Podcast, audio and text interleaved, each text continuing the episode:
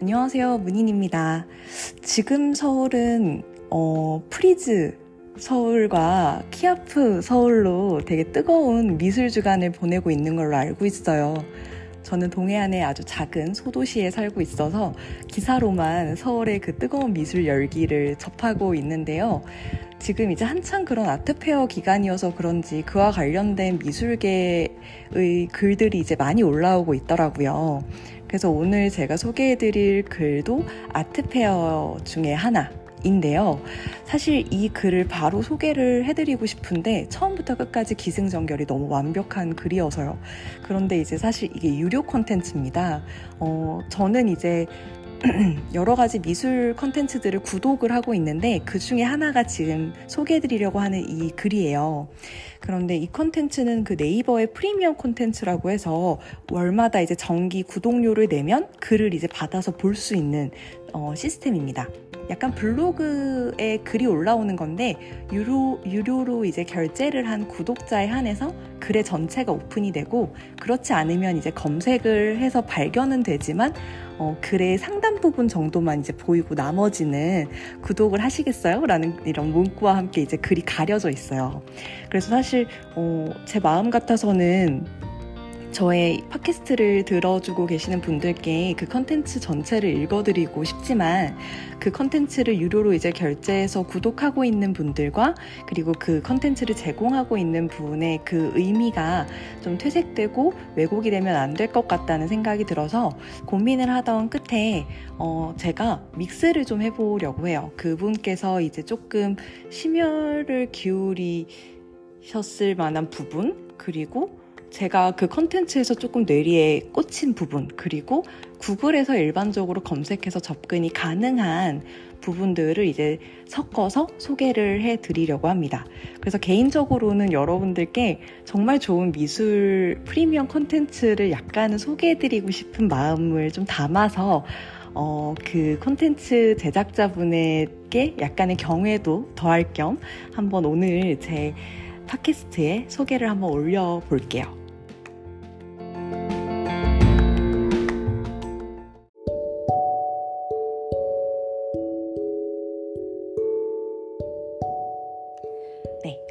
제가 소개해드리려고 하는 진짜 찐 컨텐츠는 바로 어, Y아트라고 하는 네이버의 프리미엄 콘텐츠입니다. 미술 콘텐츠고요. 어, 정서연 작가님께서 이 와이아트라는 컨텐츠를 운영하고 계세요. 그래서 일전에 제가 정서연 작가님의 그 요즘 미술에 관한 책을 소개해드린 적 있어요. 그래서 사실은 제가 이 와이아트라는 컨텐츠를 먼저 구독을 하고 난 뒤에 작가님이 책을 쓰신 거예요. 그래서 작가님이 책을 그때 소개를 해주셨고 어, 이제 냈다고 소개를 해주셨고 그래서 저는 바로 그 책을 사서 봤죠. 작가님의 그 컨텐츠를 너무 잘 구독하고 있었기 때문이고요. 어, 여기서 소개해드리고 싶었던 어쨌든 이 글의 제목은 뉴욕 아모리 쇼에 대해 몰랐던 사실들입니다. 근데 이거는 유료 콘텐츠이기 때문에 사실 찐으로 제가 소개하고 싶은 콘텐츠는 이건데 어, 제가 제일 먼저 구글에서 여러분들께서 쉽게 만날 수 있는 무료 콘텐츠 무료 글을 어, 같이 믹스를 해서 소개를 해드리려고 해요. 그래서 구글에서 제가 발견한 또 어, 굉장히 좋은 그 글은 임근혜라고 하는 강사님이 쓰신 글인데 뉴욕 아모리쇼 현대미술 중심 축의 이동이라고 하는 글입니다. 이 글은 아트 앤 스터디라고 하는 인문학 강좌가 있는 것 같아요. 그리고 이 강의록을 이제 무료로 업로드를 해주셨어요. 그래서 제가 이 강의록을 읽어드리고 그리고 나서 제가 그 와이아트에서 읽었던 좀 눈에 들어왔던 아주 정서연 어, 편집자님께서 이제 탁 핵심을 짚어주신 부분들에 대해서 이제 간단히 또 소개를 한번 드려보도록 하겠습니다.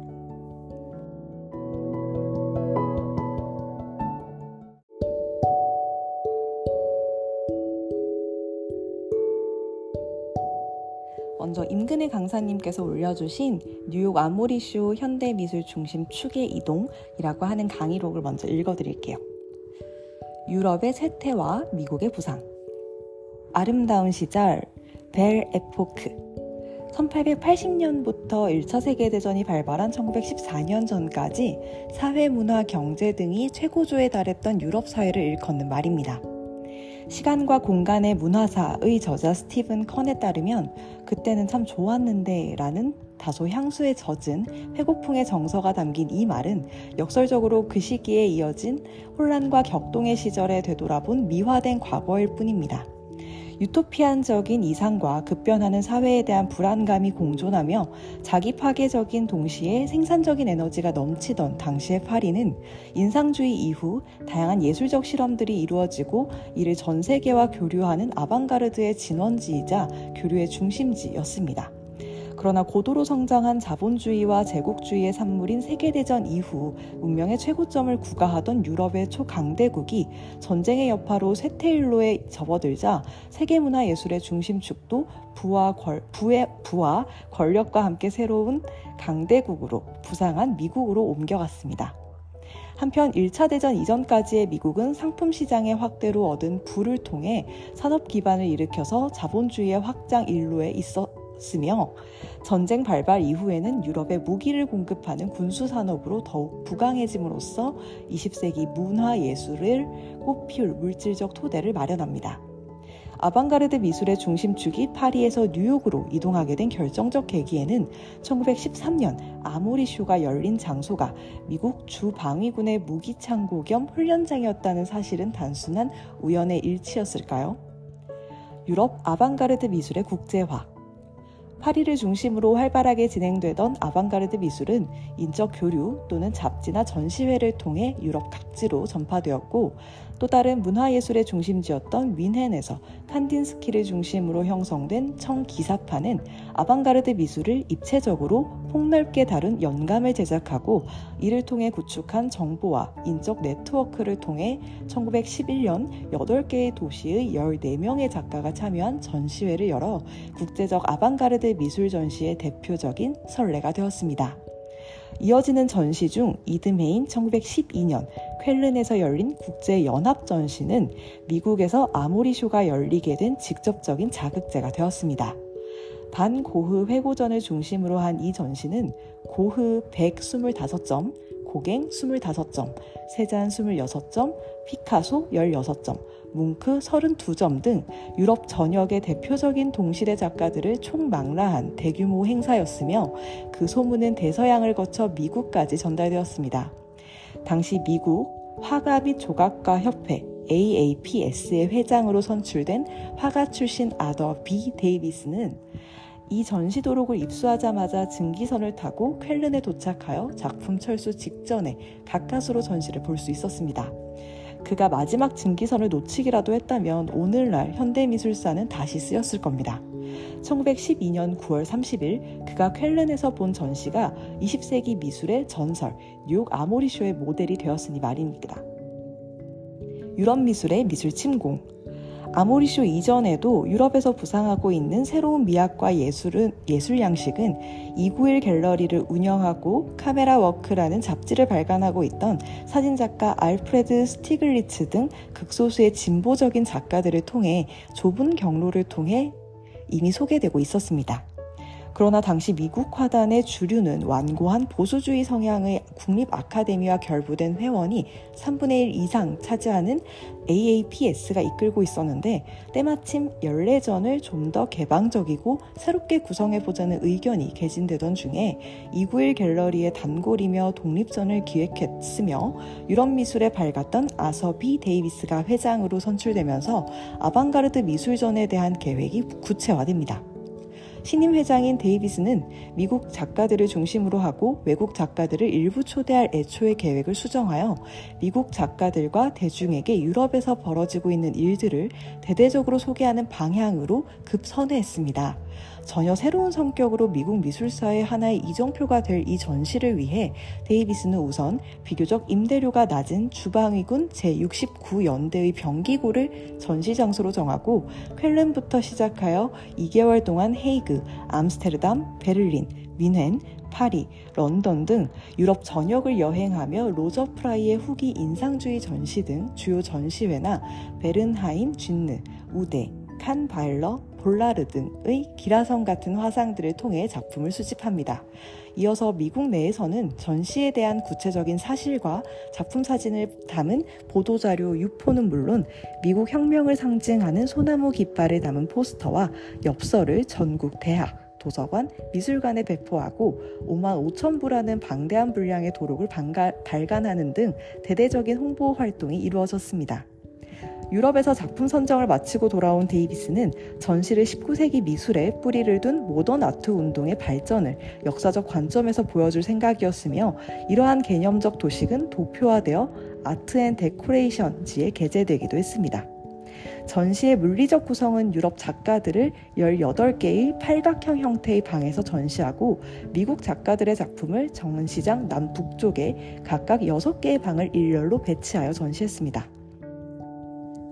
뜨거운 관심과 빗발치는 비난 그리고 성공 1300점의 작품 중 3분의 1이 유럽 작가의 작품으로 이루어진 이 전시는 국제 현대미술 전시회라는 공식 명칭으로 1913년 2월 17일부터 3월 15일까지 개최되었으며 전시 기간 중 총 8만 8천여 명이 다녀갔고 마지막 날에는 전시장 외부를 빙 둘러 줄을 설 정도로 반응이 뜨거웠습니다. 이 전시의 하이라이트는 일명 공포의 방으로 불리는 입체주의 전시실이었는데 이곳에 전시된 화제작 계단을 내려오는 나부 마르셀 뒤샹을 보기 위해 관람객이 길게 줄을 서야만 했다고 전해집니다. 뉴욕 아모리쇼는 시카고와 보스턴 순회전으로 이어졌습니다. 시카고에서는 미대생들이 전시 폐막일에 마티스, 브랑쿠시 등의 작가와 기획자의 허수아비를 만들어 교수형에 처할 정도로 큰 파란을 일으키기도 했습니다.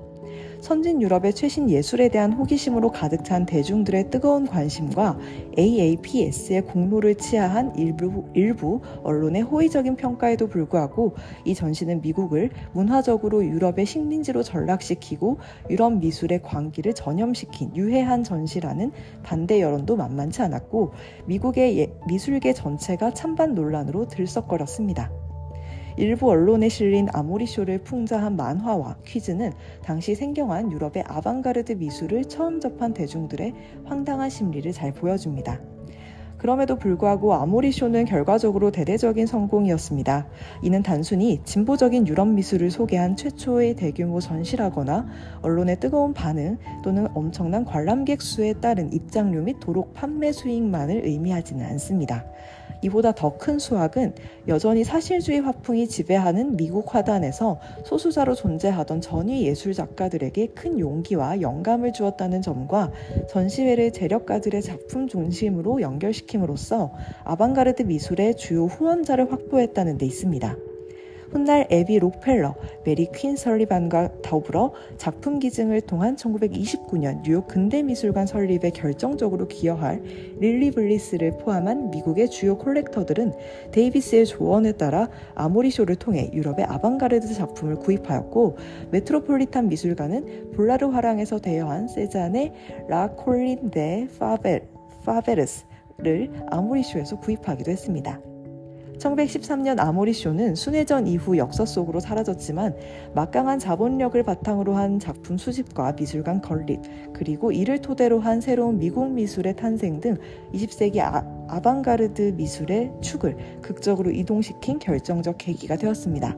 또한 전설 속의 1913년 아모리쇼의 정신을 계승한 아트페어답게 패기 넘치는 젊은 작가들의 실험적, 실험적인 작품을 미술 시장에 공급하는 목적으로 하는 또 다른 현대판 아모리쇼 1999년의 예에서 살펴볼 수 있듯이 아모리쇼의 개척 정신과 실험 정신은 오늘날의 미술인에게도 정신적 밑거름이 되고 있음이 분명합니다.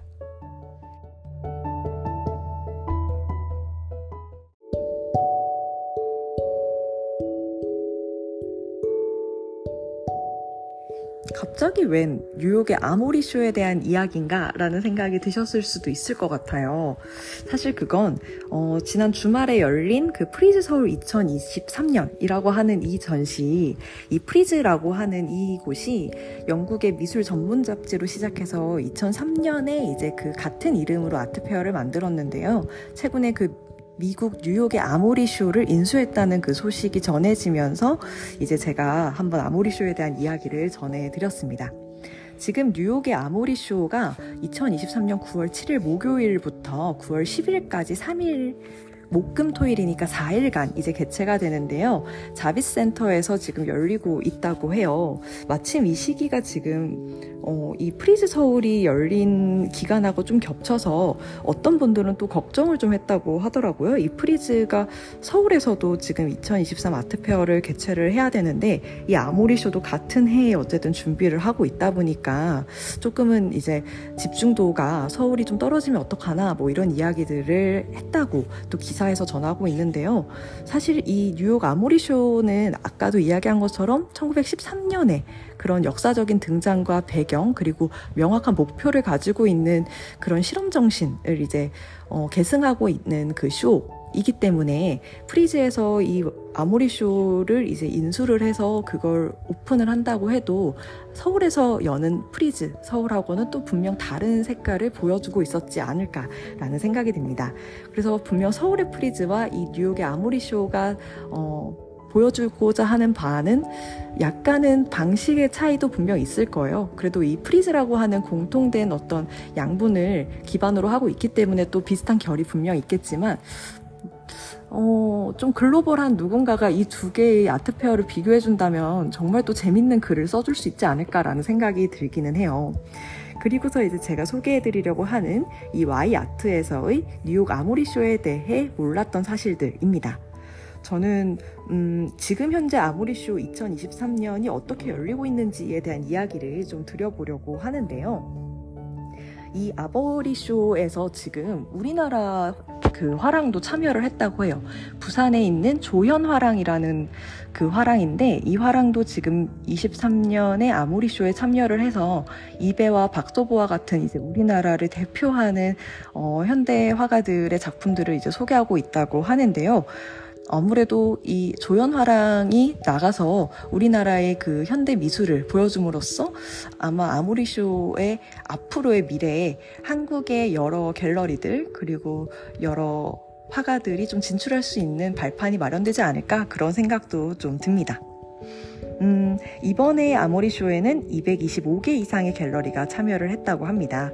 이 아모리 쇼는 올해도 35개국의 대표적인 갤러리들이 참여를 해서 성황을 이루었는데요. 이 아모리 쇼의 가장 중요한 하이라이트, 제가 무엇보다 엄청 꽂혀서 읽었던 파트가 바로 이 포커스 섹션입니다. 이 섹션은 많은 갤러리에서 원주민 예술가들에 집중을 하는 경향을 보여주었는데요. 2022년 베니스 비엔날레에서 황금사자상을 수상하고 이번에 하우저 앤 워스 갤러리에 합류한 소니아 보이스가 이제 그 사례라고 할 수 있습니다. 제가 이 컨텐츠 직전에 어, 그 호주의 원주민 예술가라고 했던 여성 사진작가를 소개했던 적이 있어요. 요즘은 지금 현대미술의 전반적인 경향이 이 포스트 식민주의에 대한 이야기를 하는 거라고 하더라고요. 저도 이 와이아트 저자께서 저한테 그 걸 이제 댓글로 알려주셨어요. 그래서 이제 제가 알게 되었는데요. 계속해서 한번 그 내용을 소개 한번 드려볼게요. 1980년 영국 흑인 예술 운동의 주역인 보이스는 자신의 정체성을 정의하는 특징인 머리카락과 관련해서 작품을 선보이면서 관람객의 눈길을 끌었습니다. 모더니즘 미술을 소개하면서 시작하는 이 아모리 쇼가 제3세계의 여성 흑인 예술가를 전면에 내세운 점이 아주 흥미롭다고 하시네요. 세라믹 아티스트인 캐시 루의 작품으로 채운 갤러리도 있습니다. 푸른 벽을 배경으로 한 이 설치물에는 양파 껍질로 노랗게 물든 물줄기를 뿜어내는 세라믹 눈동자가 있습니다.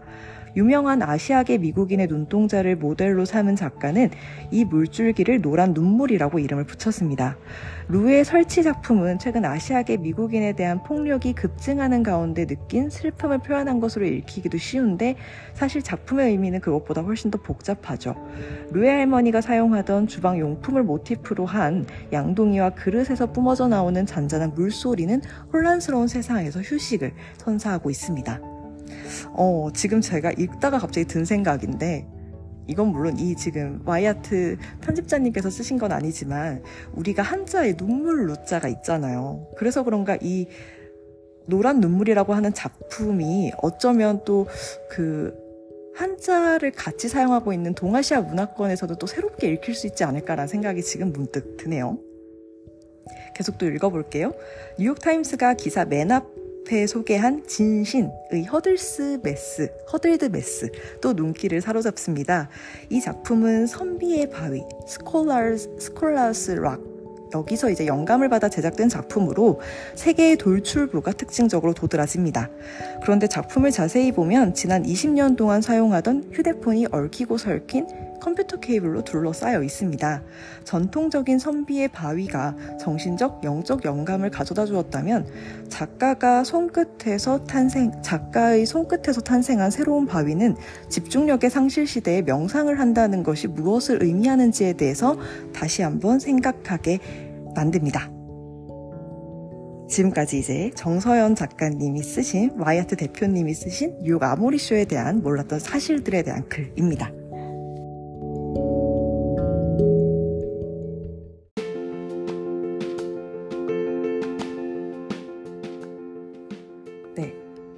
와이아트의 글을 또 만났어요. 음, 아무리 쇼에 대한 이야기를 원래 저는 와이어트에서 먼저 접하고 난 다음에 오늘 이 팟캐스트를 녹음하는 데 있어서 이 앞에 내용들 그리고 와이어트 글을 전체 다 읽지 못하니까 어떤 좀 무료 글에 유익한 걸 찾아서 소개를 드릴까 고민하다가 찾아보면서 임근의 강사님 글을 전 알게 됐거든요. 그리고 또 임근의 강사님 글은 와이어트에서 소개하지 않은 훨씬 더 깊은 배경 지식적인 역사까지 함께 소개를 해주고 있어요. 그래서 오늘 저는 사실 두 가지 글을 여러분들에게 믹스해서 소개를 해드림으로써 아모리쇼라는 것 자체가 어떤 사회적 배경, 역사를 가지고 만들어졌고 지금의 또 아모리쇼가 현대미술의 동향을 어떤 방향으로 제시하고 있는지까지 소개해주는 것 같아서 저로서는 굉장히 좀 오히려 더 선명하게 아모리쇼를 이해할 수 있지 않았나 그런 생각이 조금 들어요. 음, 지난번에 제가 올렸던 컨텐츠들의 맥락도 계속 그렇긴 한데 현대미술에서 제가 자꾸 눈에 들어오는 지점들이 이렇게 구분을 짓지 않고 구분을 지었던 거를 더 이상 구분 짓지 않고 다르다고 생각하는 걸 멀리 하는 게 아니라 오히려 더 가깝게 그걸 다양성으로 받아들이고 이런 분위기들의 작품들이나 그런 화두를 자꾸 제시하고 있는 전시들이 자꾸 눈에 들어오더라고요, 저는. 왜 그럴까라고 생각을 했는데, 이거를 제가 와이아트의 글을 읽고 난 뒤에 그거에 대한 소감을 또 댓글로 남겼는데 그 와이아트의 대표님이 댓글을 남겨주시길 지금의 현대미술의 화두가 그 지점이라고 하더라고요. 식민주의라고 이야기하는 민족주의라고 이야기하는 부분들에서 이제 벗어나는 거 그거에 대해서 이제 탈식민주의화하고 그리고 이제 과거에는 구분지었던 것들에 대해서 이제 우리가 앞으로 포스트라는 단어를 붙여서 그 이후에는 우리가 앞으로 어떻게 공생해 나갈까라는 부분들을 계속해서 다루는 게 지금 현대 미술의 어, 가장 큰 지향점이라고 하더라고요. 근데 또 한편으로는 맞는 것 같다라는 생각이 들어요. 그 알쓸 지금 별잡을 하고 있나요? 제가 알기로 그런데 제가 알쓸 시리즈를 참 좋아하는데 그 알쓸 별잡에서 최근에 그 미국에 다녀온 것들의 그 에피소드들을 쭉 보다가 그런 얘기를 하더라고요. 과거에 이제 지금도 미국은 여전히 어, 새로운 그 이민족 이라고 하기로 이민족 그러니까 이제 이주민들이 가서 정착을 해서 미국이라는 그 다양성을 상징하는 나라가 만들어졌잖아요. 여러 민족들이 다 모여 있는. 그래서 한때는 우리가 미국을 그냥 문화의 용광로. 그러니까 모든 민족들, 모든 사, 어느 지역에 있든 뭐 어떤 사람이든 구분하지 않고 전부 다 한 나라에 받아들여서 미국이라고 하는 거대한 용, 용광로 안으로 다 섞인다. 라고 이야기를 했지만 지금은 이제 용광로라고 표현하지 않고 샐러드 볼이라고 표현을 한대요. 그러니까 각자 자기의 고유한 그 민족적인 성격이라든지 뭐 각자 자기가 태어날 때부터 갖게 되었던 그런 자연적인 부분들에 대해서도 미국이라는 나라에 와서 뭐 그게 소멸되거나 아니면 훼손되거나 그거를 이제 없애고 미국이라는 문화를 받아들이는 게 아니라 그런 다양성들이 더해지면서 조화를 계속 만들어 나가고 그 사이에 균형을 계속 만들어가는 것을 되게 강조하는 표현이라고 하더라고요. 저는 참 이 용어라는 게 규저 참 신기하다고 생각을 해요. 용광로라는 표현에서 샐러드볼이라고 할 때 우리가 느끼는 그 느낌, 우리의 느낌이 확 달라지죠. 뭔가 하나가 돼야 될 것만 같고 통합이 돼야 될 것만 같은 과거의 그 지향이 지금은 다양성이 먼저 다양성이 우선되는 거. 그리고 그 다음은 조화. 절대 무엇 하나가 우선돼서 앞장서는 거 안 되고 균일하게 다 같이 공존하면서 각각의 색이 전부 다 드러날 수 있게 하는 거. 음, 뭐가 더 정답이고 옳다라고는 할 수 없는 것 같은데 반드시 그 시기에 지향하는 바가 달라지고 있다는 거는 확실히 맞는 것 같아요. 그래서 지금의 그 부분도 어, 지금에서는 또 맞다고 볼 수 있겠죠. 그리고 또 먼 미래에는 또 지금 우리가 맞다고 생각하는 게 그때 가서는 또 틀렸어 라고 이야기할 수도 있는 거고요. 마치 꼭 그 홍상수 감독의 영화 제목이 생각나는 말이긴 하는데요. 제가 이 와이아트의 글을 읽고 나서도 사실 댓글을 남겼어요. 정말 오랜만에 남겼어요. 제가 최근에는 이제 막 현생에서 공부하기 바쁘고 막 이것저것 좀 공부에 계속 치여 살았어요. 그리고 약간은 어, 공부와 취미가 전부 다 좀 완벽하게 잘하고 싶다는 생각이 드니까 체력이 좀 딸렸나 봐요. 제가 운동을 안 해가지고. 그래서 한동안은 아, 일단은 그럼 내가 취미로 하고 있는 것들을 조금 줄일까? 공부를 줄일 순 없으니까. 그래서 이제 한동안 이제 막 그런 글들을 보고 좋아도 좋다고 말을 못하고 그냥 조용히 좋아요만 누르고 가고 하트만 누르고 가다가 오늘 본 이 아모리쇼에 대한 설명은 그동안 제가 팟캐스트에서 이야기했던 것도 그렇고 제가 또 관심을 갖고 자꾸 눈여겨서 보게 되는 주제들 다른 것들도 그렇고 음, 그 부분이랑 너무 맥락이 맞닿아 있어서 이건 그냥 지나칠 수가 없겠더라고요. 그래서 제가 댓글을 오늘은 고심한 끝에 이제 샤워를 하면서 에너지를 짜서 댓글을 남겼어요. 그래서 와이아트 글에 제가 남긴 댓글이 뭐였냐면 아모리쇼의 포커스 섹션이 너무 와닿습니다.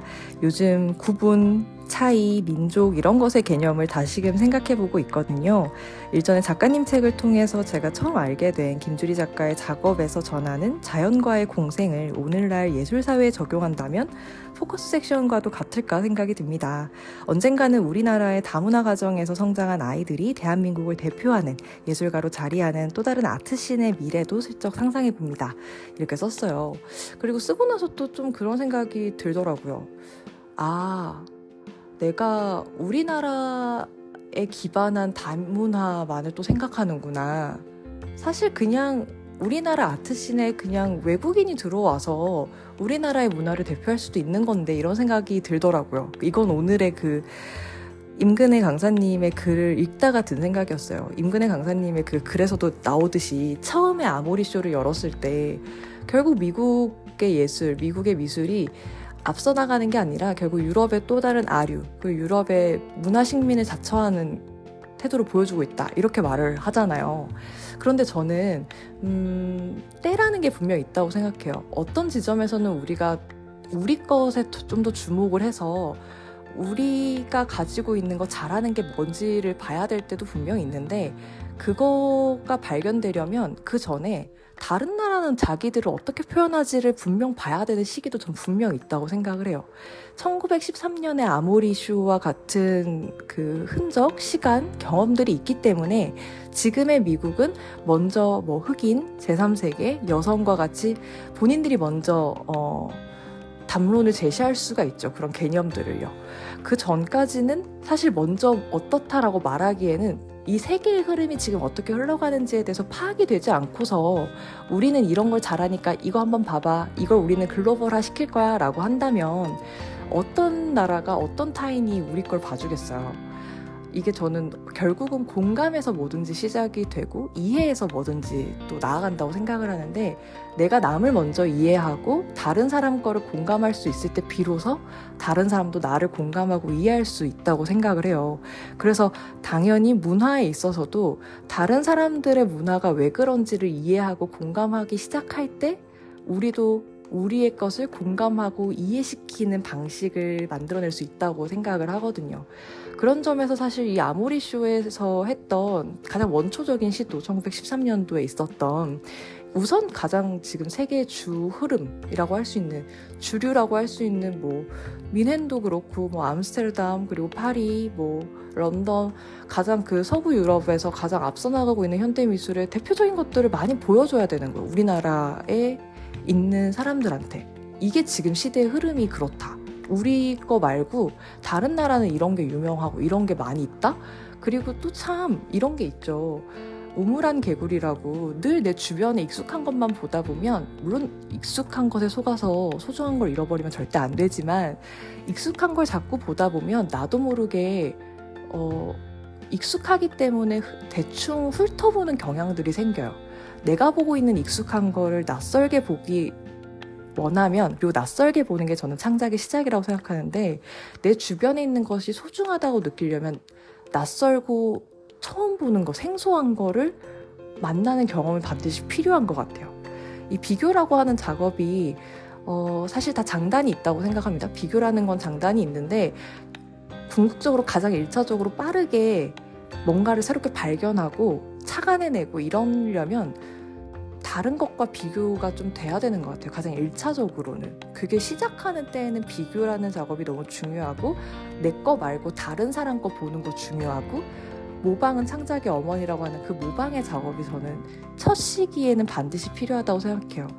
뭐 사실 욕심 같아서는 내가 지금 살고 있는 이 시대에 내가 해낼 수 있는 가장 트렌드를 만들어내고 내가 뭔가 문화를 주도할 수 있는 우리나라가 문화 강국이 되어서 이제 1등 하면 너무 좋겠지만 사실 아직 우리가 그럴 준비가 안 돼 있다면 다른 어떤 나라도 마찬가지고 뭐 저도 제 인생에서 그렇더라고요. 제 인생에서 제 걸 만드는 걸 하고 싶은데 제 걸 만들려면 반드시 참고 문헌을 봐야 되고 선행 연구를 봐야 되고 이제 그렇잖아요. 논문도 만들어질 때 사람들이 어디까지 이야기했는지를 알아야 내가 어떤 얘기를 더 해야 되는지를 찾게 되고 그리고 어떤 얘기를 했을 때 그동안의 사람들의 이야기가 수용이 되면서 또 내 얘기가 다른 사람들한테도 들, 들어갈까, 뭐 연결이 될까, 전달이 될까, 이런 걸 말할 수 있죠.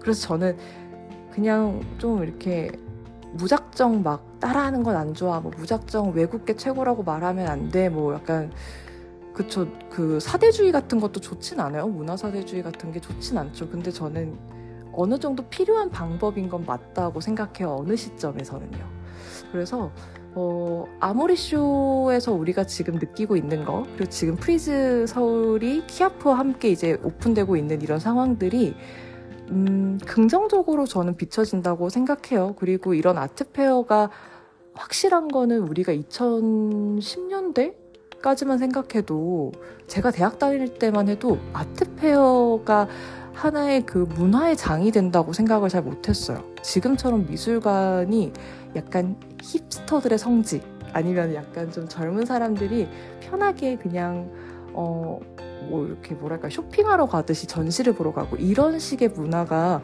저는 제가 2010년대 학번인데 이렇게 나이를 2010년대 학번인데 그때까지만 해도 놀이 문화가 놀이 문화에 이 문화 예술이 들어가 있지는 않았어요. 뭐 영화관까지 정도 연극 근데 이제 미술관을 약간 놀이처럼 하나의 그냥 문화로 휴식의 공간으로 지금만큼 훨씬 장벽이 낮았다? 그렇진 않았던 것 같아요. 그래서 저는 지금 이 2020년대에 들어서서 나타나는 이 예술계의 움직임? 태동이라고 할까요? 이렇게 이제 좀 격, 격렬한, 그리고 발랄한, 활기찬, 역동적인 이런 움직임들이 정말 반갑고 환영하고 그리고 조금 더 적극적이어도 괜찮겠다라는 생각을 좀 해봅니다. 그리고 기왕에 어, 이렇게 좀 현대 미술에서 움직이고 있는 이 동시대 미술에서 나타나고 있는 이 반향이 저희 원래 전공인 고미술에도 영향을 좀 주면서 좀 그 경계가 사실 고미술과 현대미술, 동시대미술, 근대미술이 사실 굉장히 경계져 있어요. 이게 시간의 흐름이 물론 당연히 있기 때문에 어쩔 수 없다고 생각할 수도 있는데 이게 사실 근데 문화라는 게 무자르듯이 딱 경계를 지을 수 있는 부분은 없거든요. 그런데 참 아이러니하게 이 고미술부터 지금의 동시대 미술까지 그 연구자들 간에 어, 벽이 좀 존재를 해요. 그래서 저는 어, 사실 그거를 좀 이렇게 좀 뭐랄까 이렇게 흐트러 놓는다고 할까요? 우리가 이렇게 보통 모래 같은 거 운동장에 이렇게 선 그려놓고 나서 나중에 지울 때 그냥 발로 쓱쓱쓱 문질러서 지우잖아요. 그런 것처럼 저도 제가 조금 더 공부를 많이 하고 제가 조금 더 좋은 어, 연구를 많이 해서 그런 영, 영, 그런 학계의 경계 아니면 시대의 경계 이런 걸 저도 제가 꾸밀 수 있는 사람이 되면 좋겠다라는 생각을 해요. 근데 그러려면 정말 정말 안목이 깊기도 해야 되고 넓기도 해야 되고 그래서 될 일이 아니에요. 그래서 뭐 이렇게 큰 꿈을 제가 가지고 원래부터 그릇이 크거나 뭐꿈 자체를 크게 꾼 사람은 아닌데 그냥 제가 살 이런저런 공부를 하다 보니까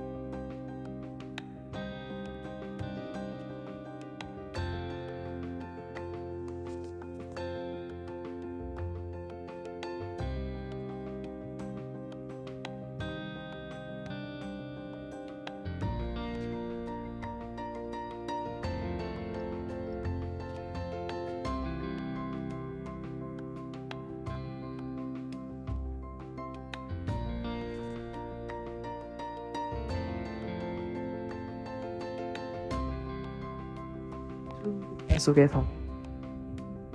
약간 나를 한번 이렇게